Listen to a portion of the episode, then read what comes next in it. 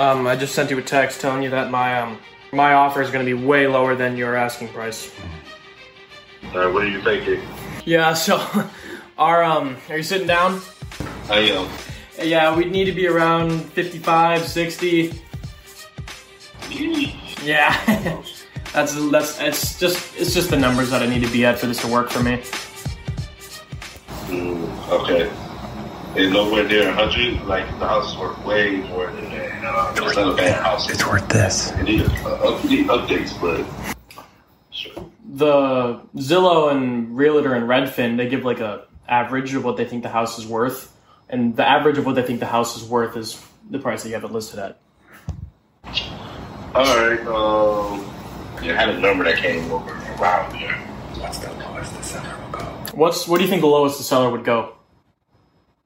I think the lowest you go is maybe 70. I had someone that sent me over 65. And like I said, the money you need to put in there is not far off. So like, you don't need to put $40,000 in there. Say, I The might house be able to do bad 60. house.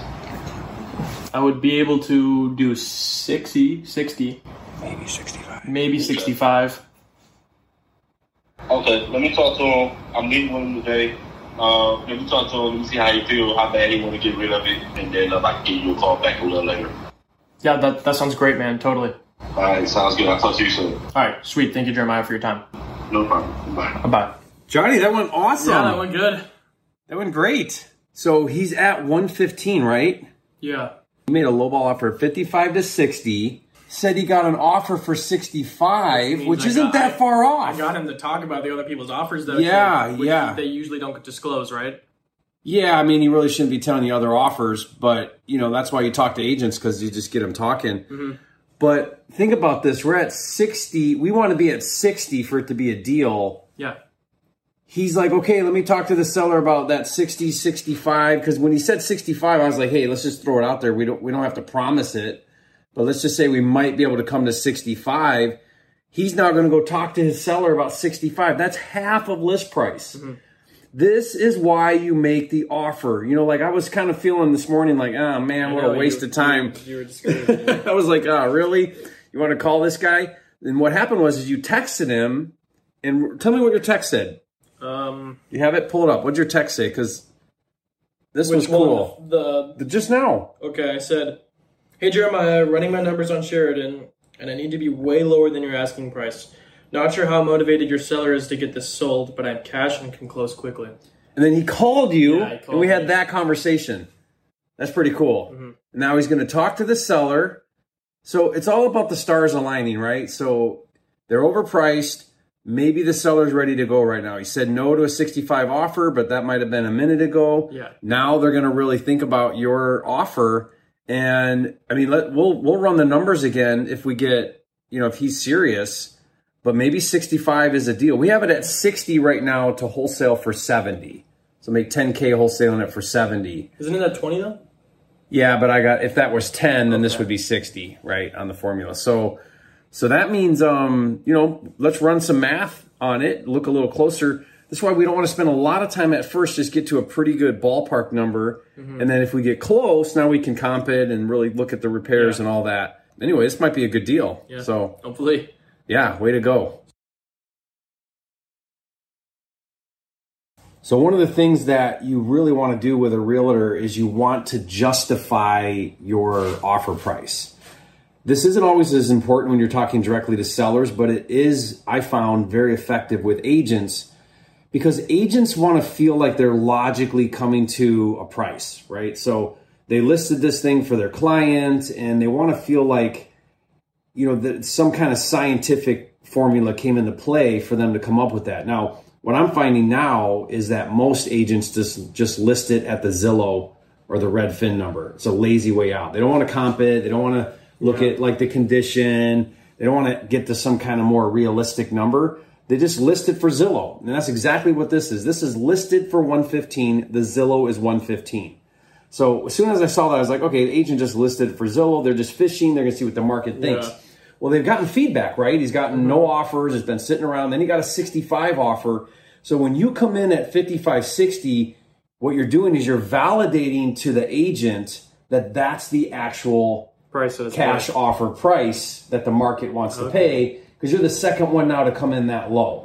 So now he's even more eager because when he goes to his client and says, "Hey, remember that sixty-five thousand dollar offer we said no to? I got another cash offer for sixty. Maybe we should highly consider this guy's offer. He can close quick. He's cash. Mm-hmm. So now you're kind of reinforcing the number. So, but again, when you're talking to that agent and you make that, I thought you did great. You said you're sitting down, you're prepping him, you kind of laughed about it. It's great. You want to downplay the fact that your This is- offer is this is ridiculous. half of list price. Yeah. It's really not ridiculous. It's actually accurate. His list price is what's ridiculous. Yeah. But you don't want to assume that he's wrong and you're right. That'll that that'll come off offensive, right? Mm-hmm. So you kind of played that right. You kind of chuckled about it. And then when he's like, geez, 65, that's where you follow up and you're like, look, I know it's quite a bit under, but man, it's only Zillow's only giving it a 115 value. Maybe I can get more if I fix it up and and like go on market, but man, I got to do a rehab on this thing. It needs a lot of work. I gotta I gotta have closing fees and carrying costs. I gotta try to make a profit. Yeah, like 60, 60, maybe 65 I could do, but the reason why I got to be down that low is because you know it needs a lot of work, and so then what you're doing is you're helping him understand why your offer is that low. Now, one thing that I'll do if I've we didn't do this, but sometimes before I get on the phone, I didn't think he'd call you, so I wasn't really prepared. But if you're going to do a call, then get your comps ready. Takes you a few minutes, and now you can talk high level. You can be like, "Well, dude, tell me, tell me how you think this is worth more." Mm-hmm. What are you seeing? Show me your comps because I'm looking at this comp and I'm looking at this comp and man, there's a house that just sold across the street for you know 65. So now you start to use logic to justify your reasoning, and you always want to when an agent feels like there's some legitimacy to why you're offering what you are, they're much more likely to go to bat for you. Like they'll go to the seller and they'll say, "Hey, here's why." here's why I think this is a legit offer. Here's why I think we should come down on price. And he was totally willing to do it. You didn't even have to say uh, double dip with him. He just got it. Yeah. Did you catch that? But be careful of that. You want to make sure, I didn't tell him about make sure. dip. Hey, I mean, he got it, and it was clear because you're did, how calling did he him. get it? How do you know it? Well, you called him directly, Mm-hmm. so he's assuming that he's going to write the offer, but they don't always know that. So sometimes you might have to be like, "Hey, by the way, just so you know, I'm um, I'm unrepresented. I'll let you write the offer for me, so that way you get both sides of the commission." Just to kind of reinforce that that that's a big deal, because now he'll double his commission. Yeah. Like if he gets your offer accepted, he'll double his commission. He didn't say, but I'm I'm going to guess that that first offer he got for 65 was with a buyer's agent. So then let's say that they took the 65 offer from the other offer. He's not as motivated. He's getting squat. Think Yeah. Mm-hmm. about it. He's getting 3% on 65. He's making nothing. He gets yours, he makes double.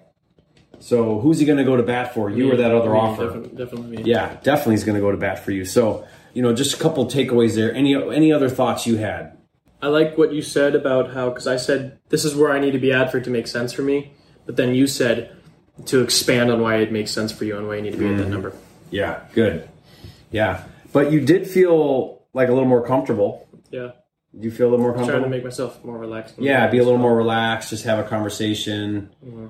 You know, maybe build a little more rapport. Like uh, one thing I like to ask is, "Hey, what can you tell me about the property? You know, what's going on? Why is why is the seller?" Which he did in the beginning, kind of. For a bit. Yeah, what did he say? I didn't said catch it.